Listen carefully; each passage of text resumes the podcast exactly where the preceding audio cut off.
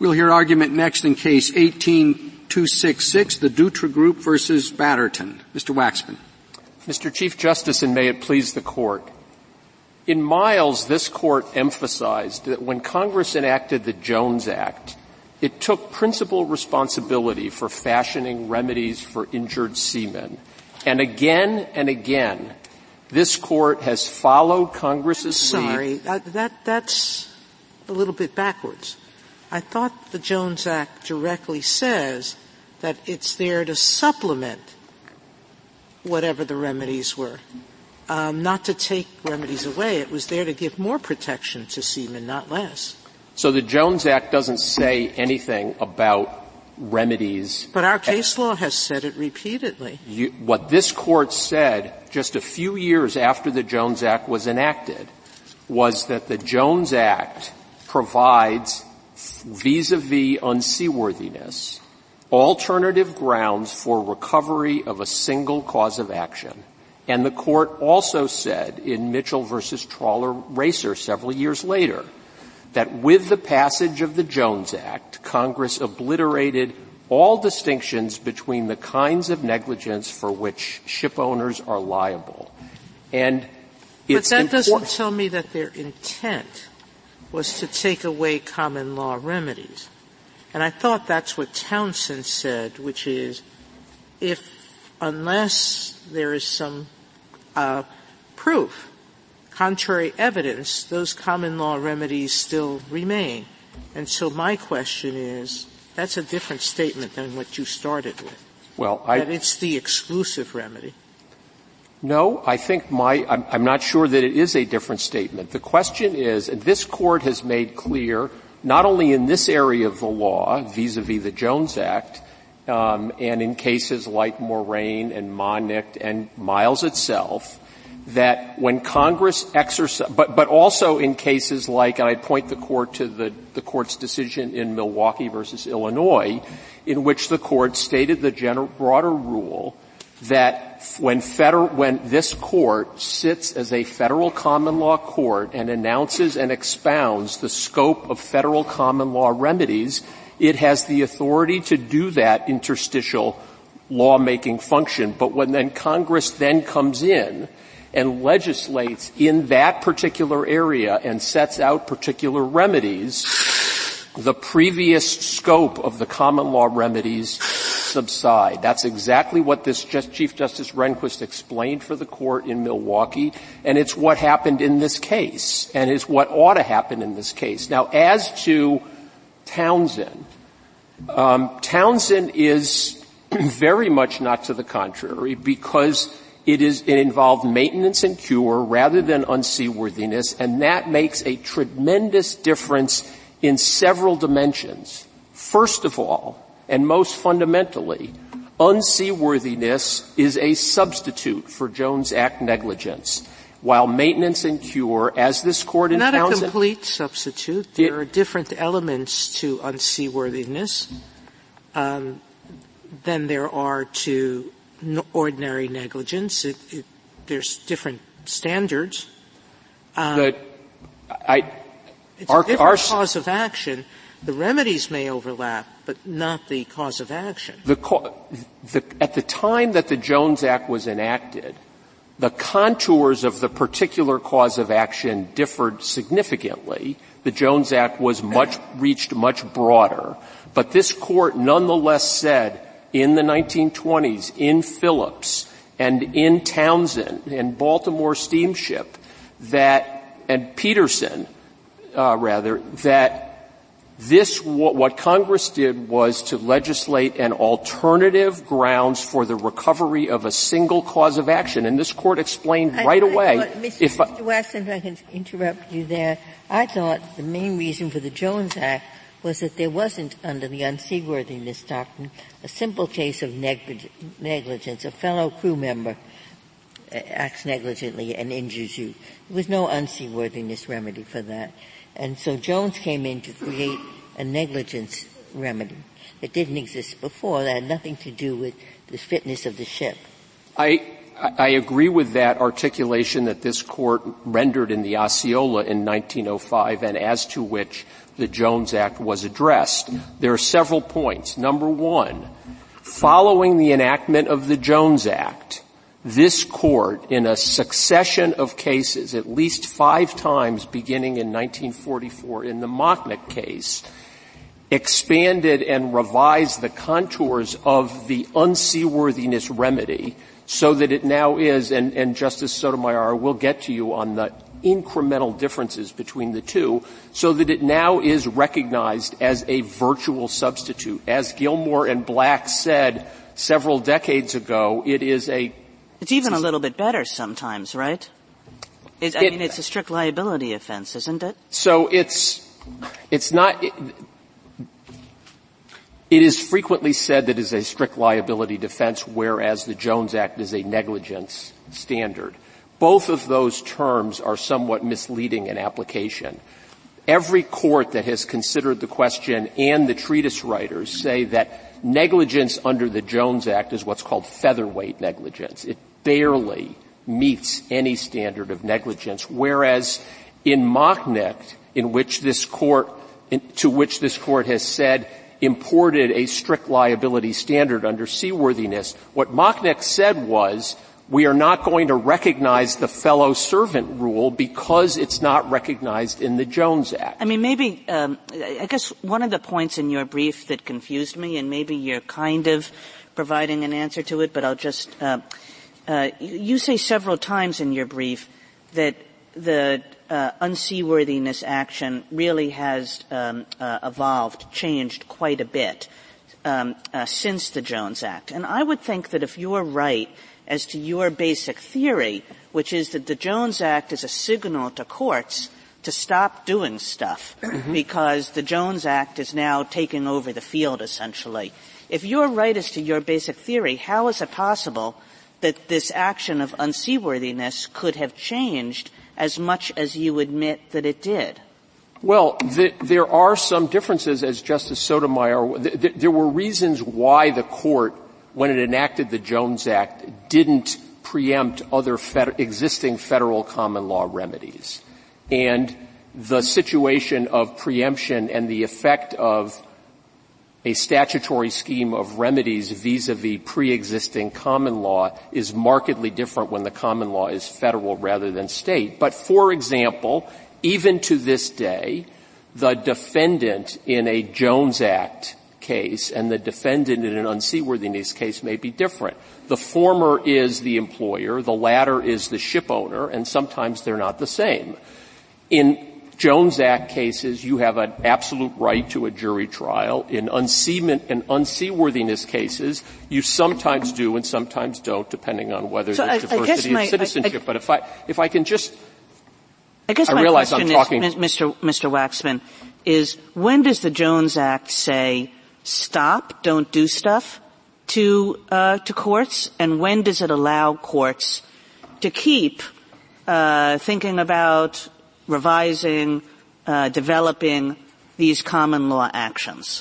Well, I think this court came pretty close to attempting to articulate that line in Miles itself, where it says, and I'm quoting from page twenty-seven, in this era, an admiralty court should look primarily to these legislative enactments for policy guidance.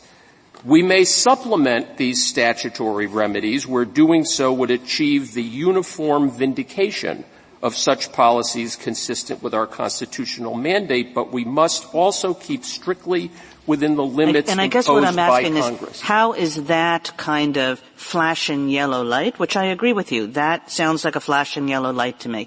How is it consistent with all the changes that have occurred in the unseaworthiness action? And what you see is that the effectuation of those sentences I just read in Miles itself, in light of the scope of the Jones Act, Congress not only eliminated in Machnick the, for, for unseaworthiness the defense of fellow servant, and then eliminated in light of the Jones Act the defense of contributory negligence under unseaworthiness. But in Miles, following Moraine, the court said, well, the Jones Act recognizes a wrongful death remedy for claims under the Jones Act. And because the Jones Act and unseaworthiness are just twin causes of action for the same injury, we will recognize that uh, a, a re- we will recognize recoveries in wrongful death in cases brought in unseaworthiness. Now, importantly,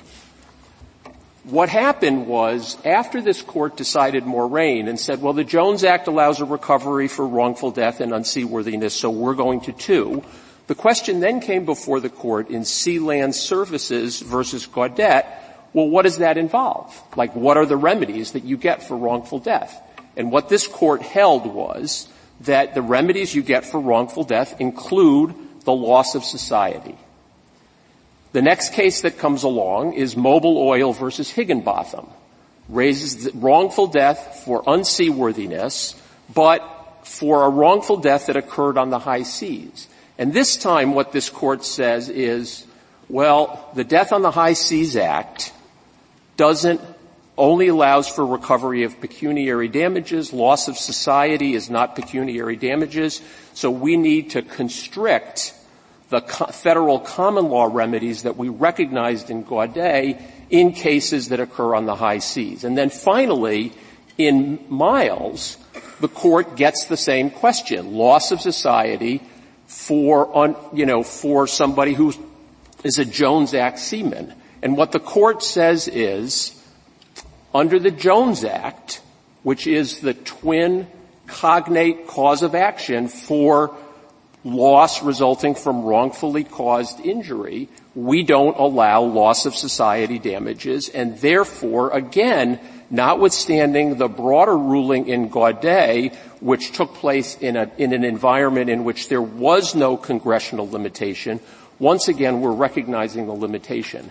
Now, I do want to get... I thought all those cases in the Miles line had to do with wrongful death action and the whole history that there was no, before Death on the High Seas Act, there was no such remedy. Well, the three cases that I identified just now, Justice Ginsburg, were wrongful death cases, although Miles itself also included a claim for a right of survivorship, which is a form of injury. And once again, the court said the Jones Act sets the limits for common law recoveries for injury or death to Jones Act seamen, and held on the injury side of it that the representative of the deceased pursuing a personal injury action on behalf of the deceased could not recover future lost wages because the Jones Act doesn't allow it.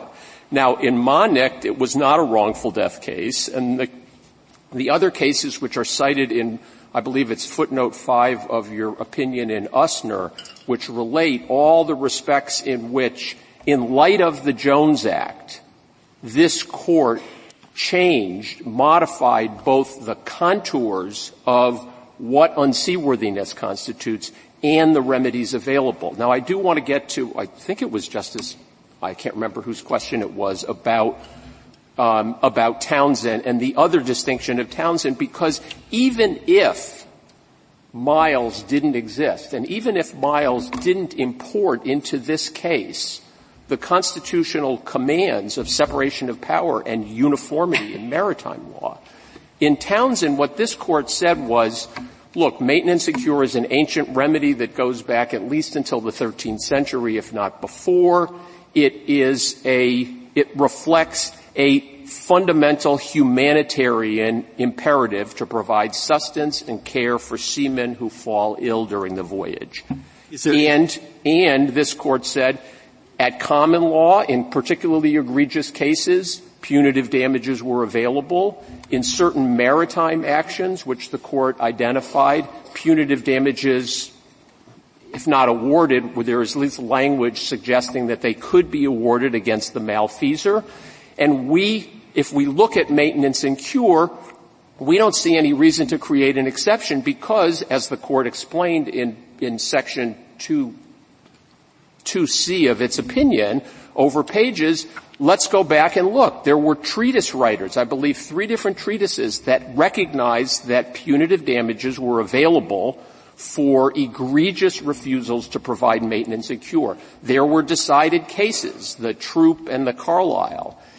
In the, at the same time, there is nothing, no evidence whatsoever that punitive damages were ever even sought, much any, less awarded, and we know why. Any counter evidence? Excuse me? Any counter evidence? Well, here's the, here's the counter evidence. And it's, it's, it's revealing, it's reflected in a, in one of the principal cases that my friend is relying on as an example of punitive damages in unseaworthiness cases. It's a case called the Noddleburn. It's also, I believe, yeah. The Noddleburn was a case in which it was brought in for unseaworthiness and for maintenance and cure. Um, the court held with respect to unseaworthiness that, quote, there was actual knowledge of the unsound and unseaworthy condition of the vessel coupled not only with willful negligence, but wanton indifference. And yet in the Noddleburn, the court considered and discussed the possibility of awarding punitive damages for the failure to provide maintenance and cure, but not for unseaworthiness.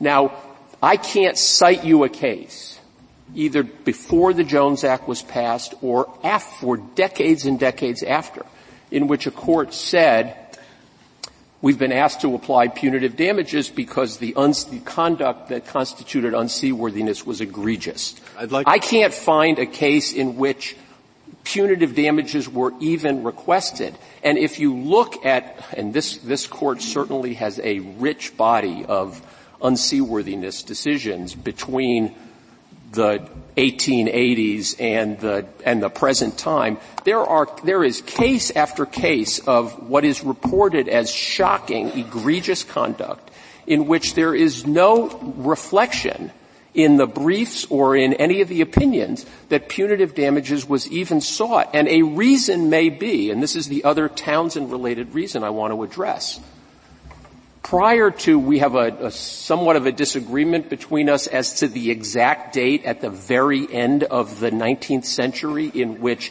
any court first recognized that compensatory damages could be paid to an injured seaman for failure of seaworthiness, but at least until the middle eighteen eighties, at a time when the treatises and the cases were saying you can get punitive damages for a willful refusal to provide medical care to an ill seaman.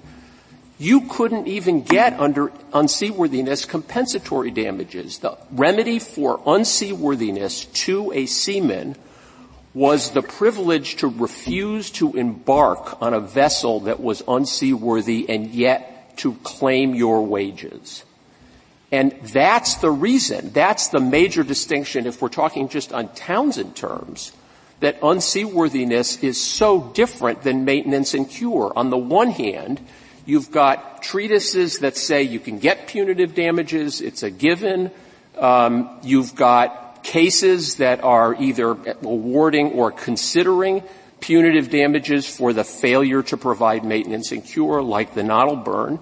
And at the other hand, from the other side, for all these centuries, at least up until a couple of cases decided at the end of the nineteenth century, for unseaworthiness, no matter how egregious, there was no right of personal compensation. And, and were there cases where it was quite egregious? Because I was thinking about this and thinking maybe it just wouldn't come up, because an unseaworthiness action is basically you've taken deliberate action to ensure that your own ship sinks. So most people don't want the ship they own to sink, right?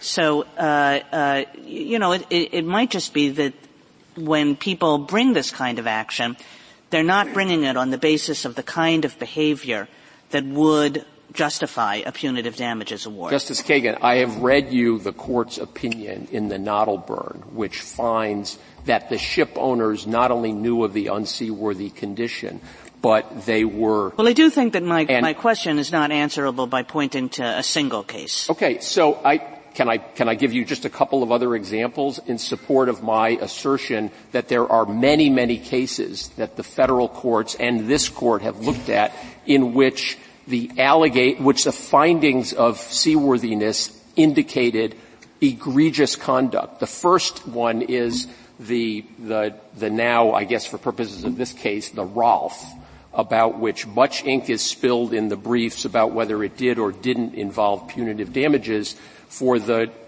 as, as explained in the documents that we've sought permission to lodge, there is no question that the damages awarded in that case and sought were compensatory, but the, the, the opinion of both the Court of Appeals and the District Court in that case demonstrate and, ex- and found an extreme case of unseaworthiness on the part of the ship owner. Well, the owner, in, the owner of a ship is not mostly, generally isn't going to be on the ship. So if it sinks, right. The owner is probably not going to be one of the ones that drowns. So if the owner does a cost-benefit analysis of the, the cost of getting a, a better ship or repairing the ship versus the amount of money that could be uh, obtained from uh, from going ahead with a voyage using that ship, is that always going to come out in favor of safety? Is it generally going to? Did it? Did it always? Did it generally come out in favor of safety in the in the nineteenth century? So I would suggest. I mean, I didn't live in the nineteenth century, and although I feel like at this point I've read most of the cases decided in the nineteenth century, I haven't seen a policy discussions on this point. But I will say that when Congress enacted the Jones Act, and for that matter, when Congress enacted FELA, I mean, the owners, the corporations that own railroads weren't riding on the railroads themselves.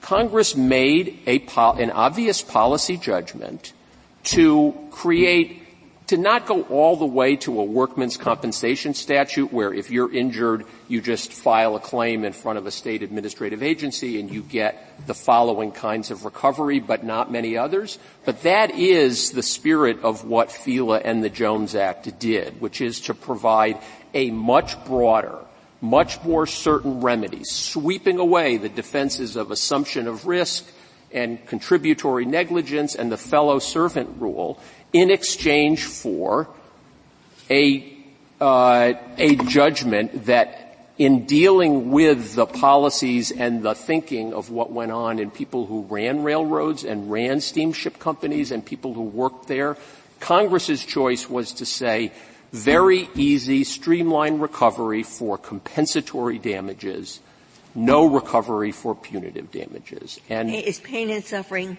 compensatory damages? Yes. Pain and suffering is compensatory, and you know. It's not pecuniary. For, excuse me. It's not. Then it's not. Comp- it's not pecuniary, and so, for example, in cases like Miles, in a suit brought for, in a in a claim of wrongful death for unseaworthiness, there's no pain and suffering recovery, but in a claim for injury that is maintained by, in a survivorship action, pain and suffering is recoverable. And, you know, one of the many anomalies that would occur if this court were to affirm the court below and find that although punitive damages are not available under the Jones Act, they are available for unseaworthiness. May I just stop you there? This court has never held that, has it? That's right. For one hundred eleven years, the treatise writers and courts have all been unanimous that punitive damages are not available under FELA or, and therefore, under the Jones Act. We've reserved that question. Excuse me? We've reserved that question. You did reserve that question. So that's still an open question. Well, I mean, it is an open question in this court. At the time that the Jones Act was enacted, there were multiple treatise writers who said under FELA punitive damages aren't available. This court, although not deciding it, had said on several occasions that uh for injury uh, for a railroad worker, the remedy was compensation.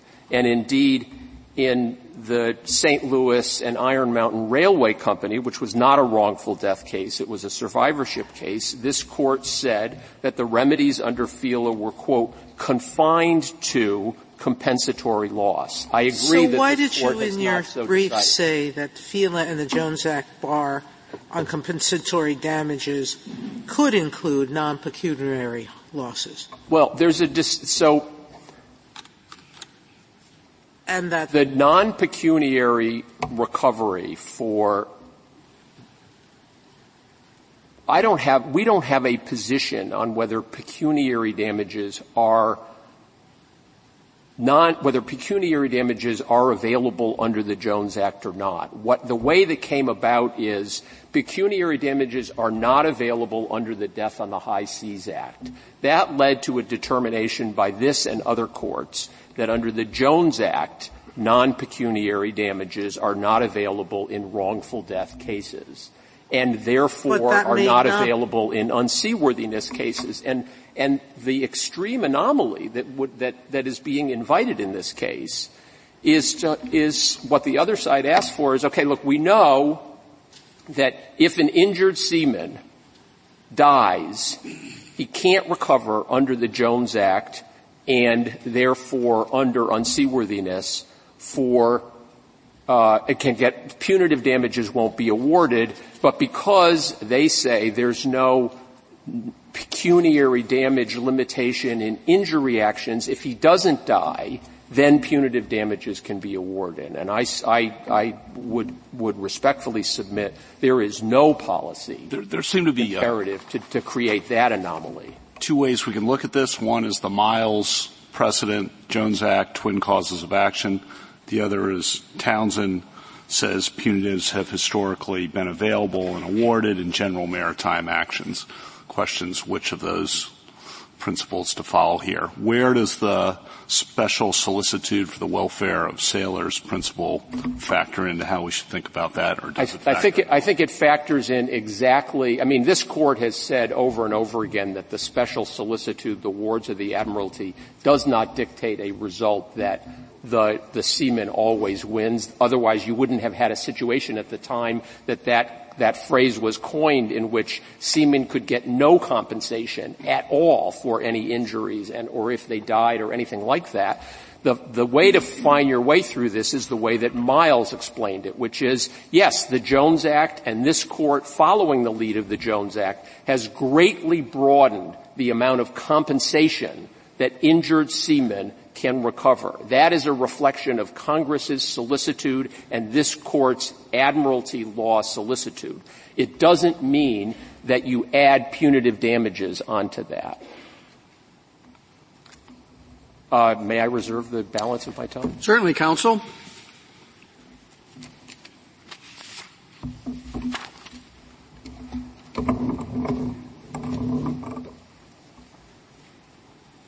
Mister Frederick? Thank you, Mister Chief Justice, and may it please the Court. Our position is that punitive damages are available under the general maritime law for claims that a vessel is unseaworthy. Our argument rests on two points. First, punitive damages have long been available under general maritime law, and there's no evidence of cases precluding punitives in unseaworthy claims prior to the nineteen twenty except, of the Jones Act. Except that um it's not like um Townsend, where there were at least two cases where punitive damages were awarded. I really don't see a case where it was clear that it was awarded for unseaworthiness as opposed to maintenance and cure, um, number one. And there aren't any treatises that affirmatively say that punitive damages were awarded for unseaworthiness. That's a somewhat different historical picture. It's slightly different, Justice Sotomayor, but I would say that what the Court decided in Townsend, which controls here, is does the general rule of allowing punitive damages apply unless there's some express case holding that says otherwise or Congress expressly said otherwise. And certainly the discussion that my friend offers of the Noddleburn indicates that the Court was considering whether to give exemplary or punitive damages in that case. It was a case where there was a fraying rope. The, the sailor fell to significant injuries. The Court said it's a close question whether to give exemplary damages on this record. I'm deciding not to do that. Now, if you want to say that there's a difference between a discussion, which this Court in Townsend gave several examples of discussions of exemplary damages, certainly Justice Story in the Amiable Nancy offered that giving exemplary damages was important. And the reason why it was important was for the reason that Justice Alito adverted to, which is that the vessel owner needs to be held to a higher standard so that when the vessel owner chooses to over-insure, a rust bucket is not sent to sea. Um, and that policy point is quite important in these particular cases because even though these situations are extremely rare, the cases have always talked about the availability of exemplary damages. And there's an eighteen fifties case called the Golden Gate where a, a what would be deemed now to be an unseaworthy condition injured passengers. And the passengers, instead of bringing a suit for unseaworthiness, brought it for breach of contract.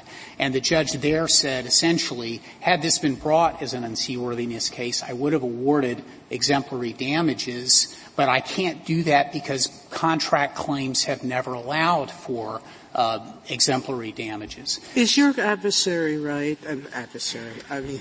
He's my friend. I know. Mister Waxman, right? Um, that the uh, remedy for unseaworthiness was, for a period of time, only the ability to collect wages? The yes. And when did that change? It started to change in the eighteen hundreds, and this was an importation of a rule that was adopted in Great Britain, where although the concept of unseaworthiness existed from the founding of our republic, and there are cases from seventeen eighty-nine mm-hmm. that we cite that say an unseaworthy condition would be an excuse for the crew member to decide not to go with the ship on the voyage. That principle expanded during the eighteen hundreds through decisions in Great Britain to allow for compensation for the injury to the sea worker as a result of the unseaworthiness condition. Those cases were then adopted by courts in this country. And in the Noddleburn, Judge Deedy, a district court judge in Oregon, explains where all of this came from. And he explains that this idea of unseaworthiness leading to a compensatory type principle was one that was designed to protect the crew members as wards of the Admiralty. And so by the time of the Osceola in nineteen oh three, The, this court said it is well settled by the decisions of the lower courts that a, an injured worker from an unseaworthiness condition can obtain compensation both for the unseaworthiness of the vessel as well as for a failure to provide maintenance and cure. Those principles, I think, are, were very well established well before the Jones Act was enacted. And nothing in the Jones Act itself points where Congress would have said that punitive damages, the general rule of the common law or the general maritime law, are not available. Now, importantly, my friend starts to talk about some of the differences between the unseaworthiness claim and a Jones Act claim, but he only got so far. It is true, and an important difference, that the defendant is a different person or entity in an unseaworthiness claim versus a Jones Act claim. In a Jones Act claim, the defendant is the employer. In an unseaworthiness claim, the defendant is the owner. But it is also important that the plaintiff could be different as between those two claims. And here is a very significant difference between Townsend that works in our favor. Whereas in Townsend, a maintenance and cure claim would overlap entirely with the Jones Act claim. That is not true for an unseaworthiness. A passenger could bring a claim for damages in an unseaworthiness action if the unseaworthiness was the substantial cause of the passenger's injury. The Jones Act only speaks to the relationship between employees and employers. You're not disputing You're not disputing that they're often referred to as twin causes of action. No, they're not. They are often, and this, this discussion started in the Cortez in nineteen thirty-ish and followed in Mitchell. And the reason why they are considered that way is because, as my friend points out in the Peterson case, this court announced the rule that you can't get double recovery. We're not asking for double recovery. Just as in any common law claim where there's a statutory claim, you have one injury, you can only get one recovery you, for that. You're basically asking us to put on our common law hat and decide that punitive damages are a good thing because there there isn't any case uh pre-Jones Act saying that you could get uh, uh that you could get punitive damages for uh unseaworthiness, and no court of appeals Uh, I'm, uh, that I'm aware of has ever held that you can get it, get them under either FELA or the Jones Act? Your Honor. Is all that right? Um, let me step back and say first that what this court decided in Townsend, we think, controls, and that if you were to substitute maintenance and cure for the words unseaworthiness in almost every paragraph of the first three parts of the court's decision in Townsend, you would come to exactly the same result, the exceptions being a couple of the cases where we would offer to substitute in a few unseaworthiness cases and versus a couple of cases that were decided. If there were an established general rule in maritime cases that you get punitive damages, how do you account for the fact that there weren't cases awarding punitive damages for unseaworthiness? The, I think How did this general rule escape everybody's attention? It didn't escape everybody's attention for the cases that we cite in our case where the court considered whether to award them but decided on the basis of the special facts there not to do so. I would submit that having punitive damages available has been a very powerful deterrent to vessel owners not providing seaworthy vessels, and that's a good thing. But I, I mean, I think I wasn't around in the nineteenth century either. But I think in then and earlier, there were an awful lot of very unseaworthy vessels that were sent out to sea by owners, and they just took the risk, and it wasn't their life that was at stake. Um, and so it would be. It seems strange that there wouldn't be punitive damages claims in those cases, in any unseaworthiness case. Well, I, I, I, there were claims, certainly, and the Noddleburn is an example of that. The Golden Gate is an example of that. The Rolf is an example of that. Well, and there weren't holdings. There weren't courts that awarded punitive damages. That is true, but the fact that they are awarded rarely does not mean that the court said, as a matter of law, I don't have the discretion or the power to award it. And that was the very important point, I think, that this court drew out of Townsend. That the fact that there is a general background rule that doesn't come into play very often is not a situation where um, one needs to be um, concerned. And the um, fact that uh, you you have a deterrent out there serves as a very powerful situation, particularly in an environment now where you have overlapping employers having Uh, operations on various vessels. Cruise ships are a very good example of that, where you might have multiple employers who would have give rise to Jones Act remedies in various circumstances for not providing a safe but there, workplace. There, but there's, I mean, you're talking about, you know, sending rust buckets out to sea and all these things. I mean, most of the unseaworthiness cases are the hatch that isn't, doesn't close right or something like that and injures it. But ma- maintenance and cure is something very different. Mates, maintenance and cure is you're talking about somebody who can't do anything for himself, who's ser- seriously injured or isn't taken care of. Uh, and you can understand maybe allowing punitive damages in that situation, but not necessarily in the other.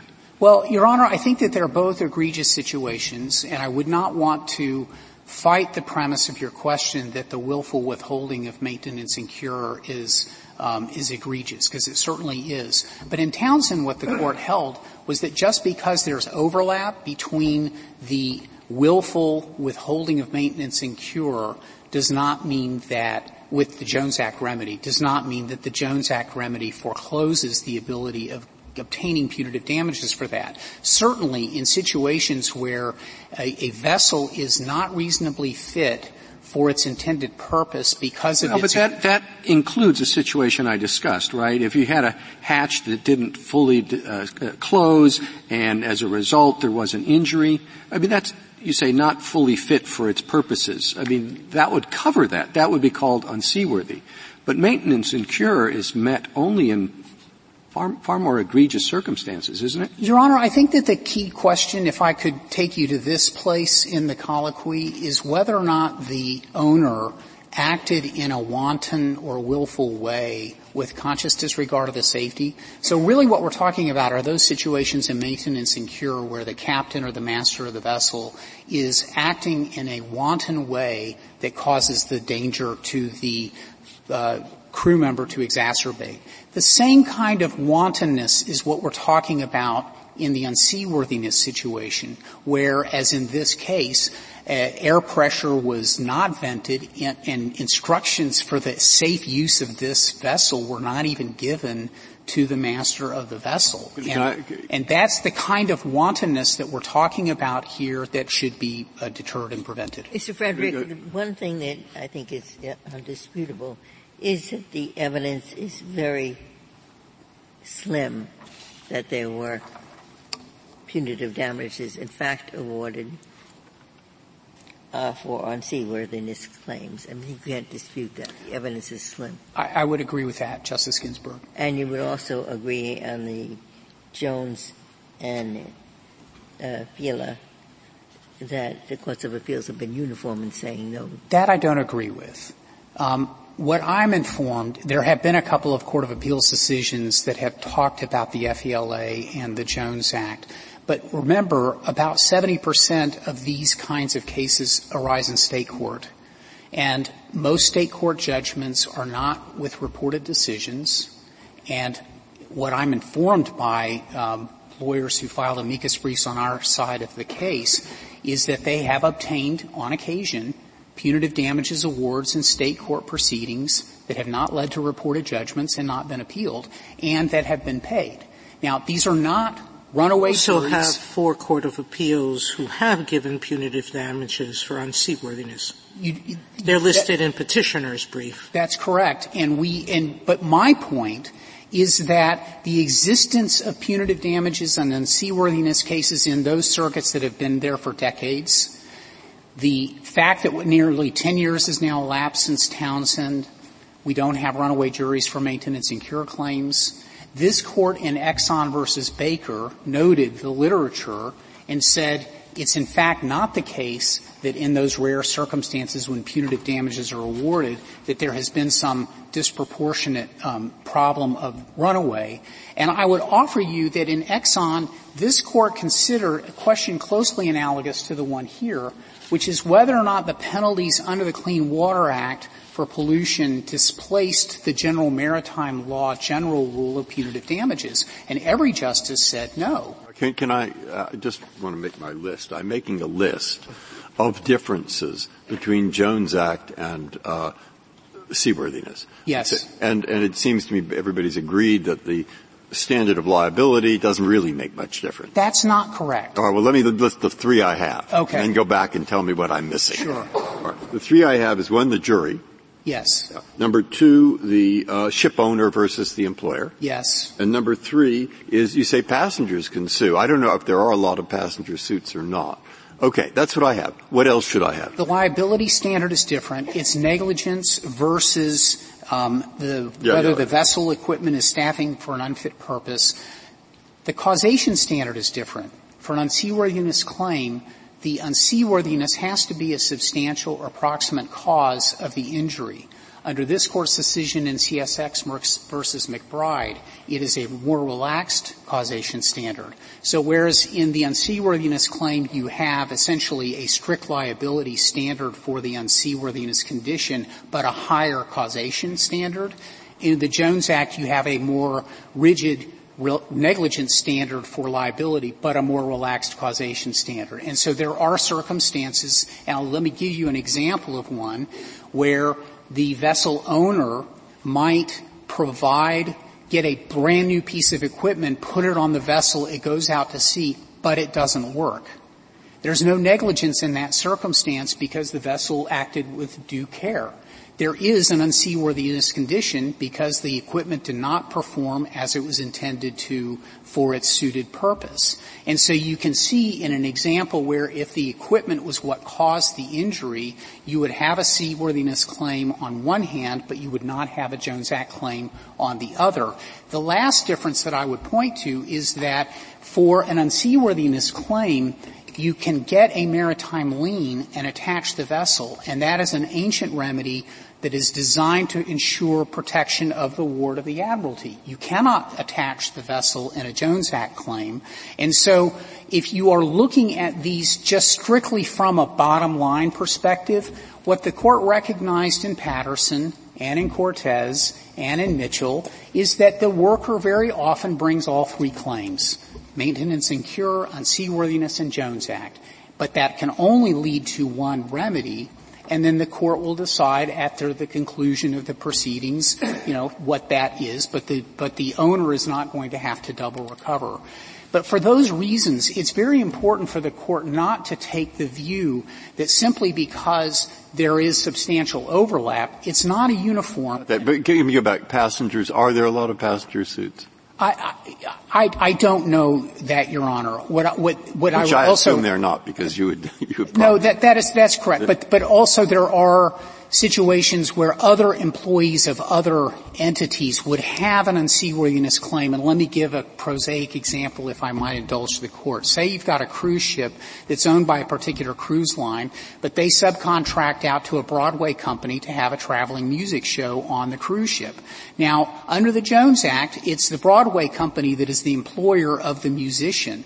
But if the unseaworthiness condition causes an injury to that worker, that worker has a suit against the owner of the vessel for the unseaworthiness causing the condition, but not a Jones Act remedy against his or her employer for that particular injury. And so you can see that there's overlap, but it's not a perfect overlap. So how do you think, Mister Frederick, we should think about the question of the relationship between the Jones Act on the one hand and the common law maritime uh, function on the other? Because there is this language in Miles which seems to say broadly that given the Jones Act, uh, given that the Jones Act exists, courts should be wary of, um, of doing things with their common law hat on.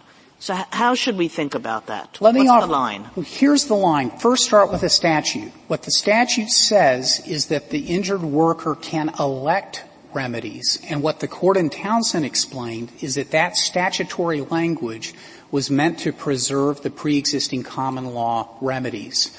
Where wrongful death comes in is kind of an historical anachronism, and it resulted from, frankly, a mistake of this Court in the Harrisburg, which wasn't recognized for some ninety years until Moraine was decided.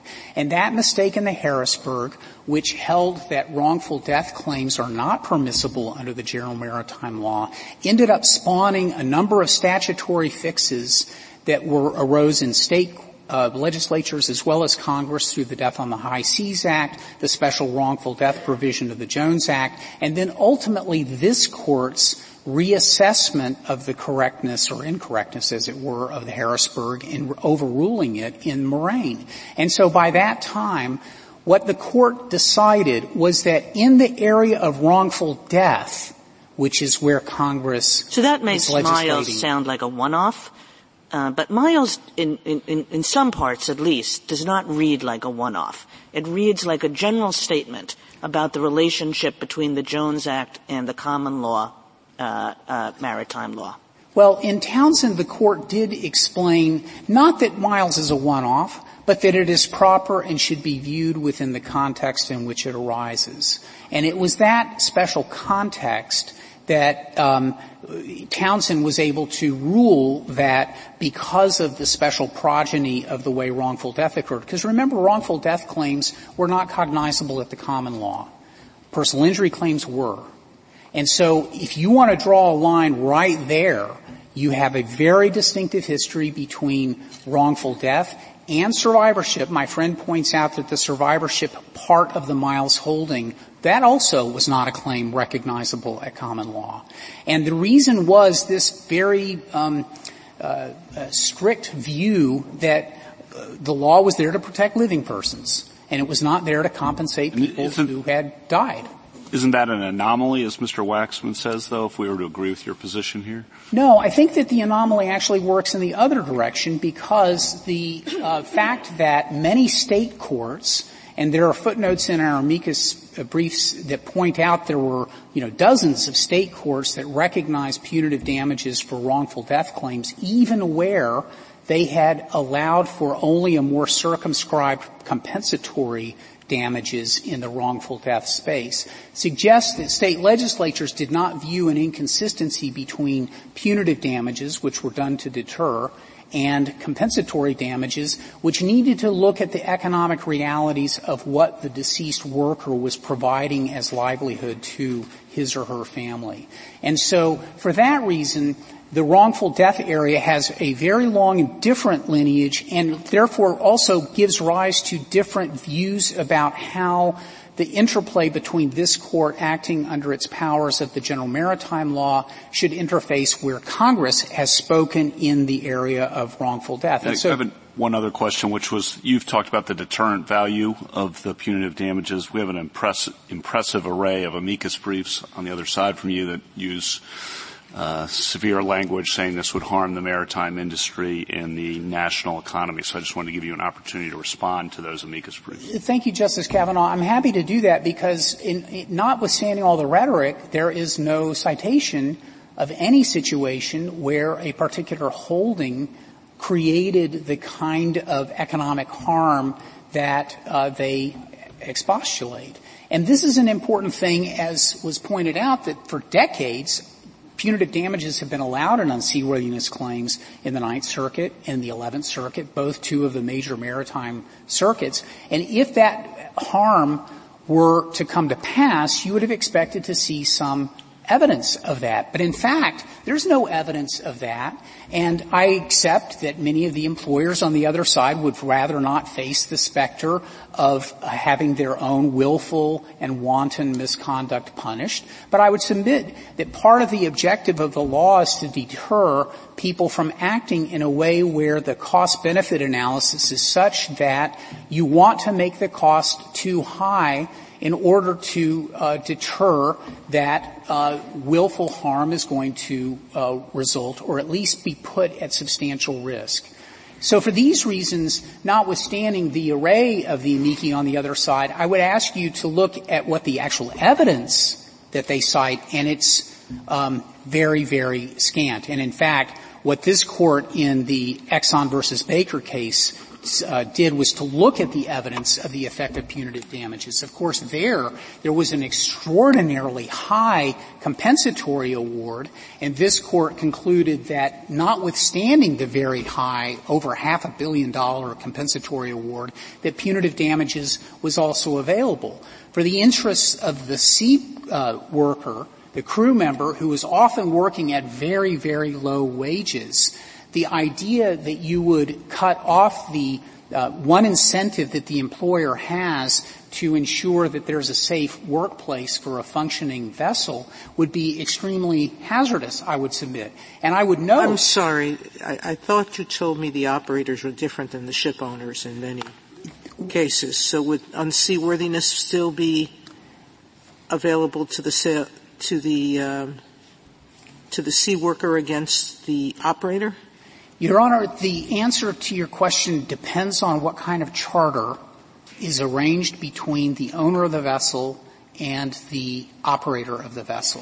For a bareboat charter, which was an operation in our case, the uh, operator stands in the shoes by virtue of some very late nineteenth century law about the effect of bareboat charters in creating a, an owner pro hoc vice for this purpose. In many other instances, the employer is not acting as the owner pro hoc vice, and it depends on the particular chartering uh, arrangement that is established between the owner and the employer. Um,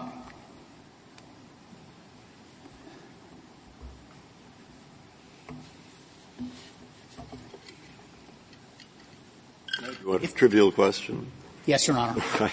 I noticed that in the Heaton, it came from the District of Massachusetts, which was the original Admiralty Court, and they still have to put an or over the judge's head.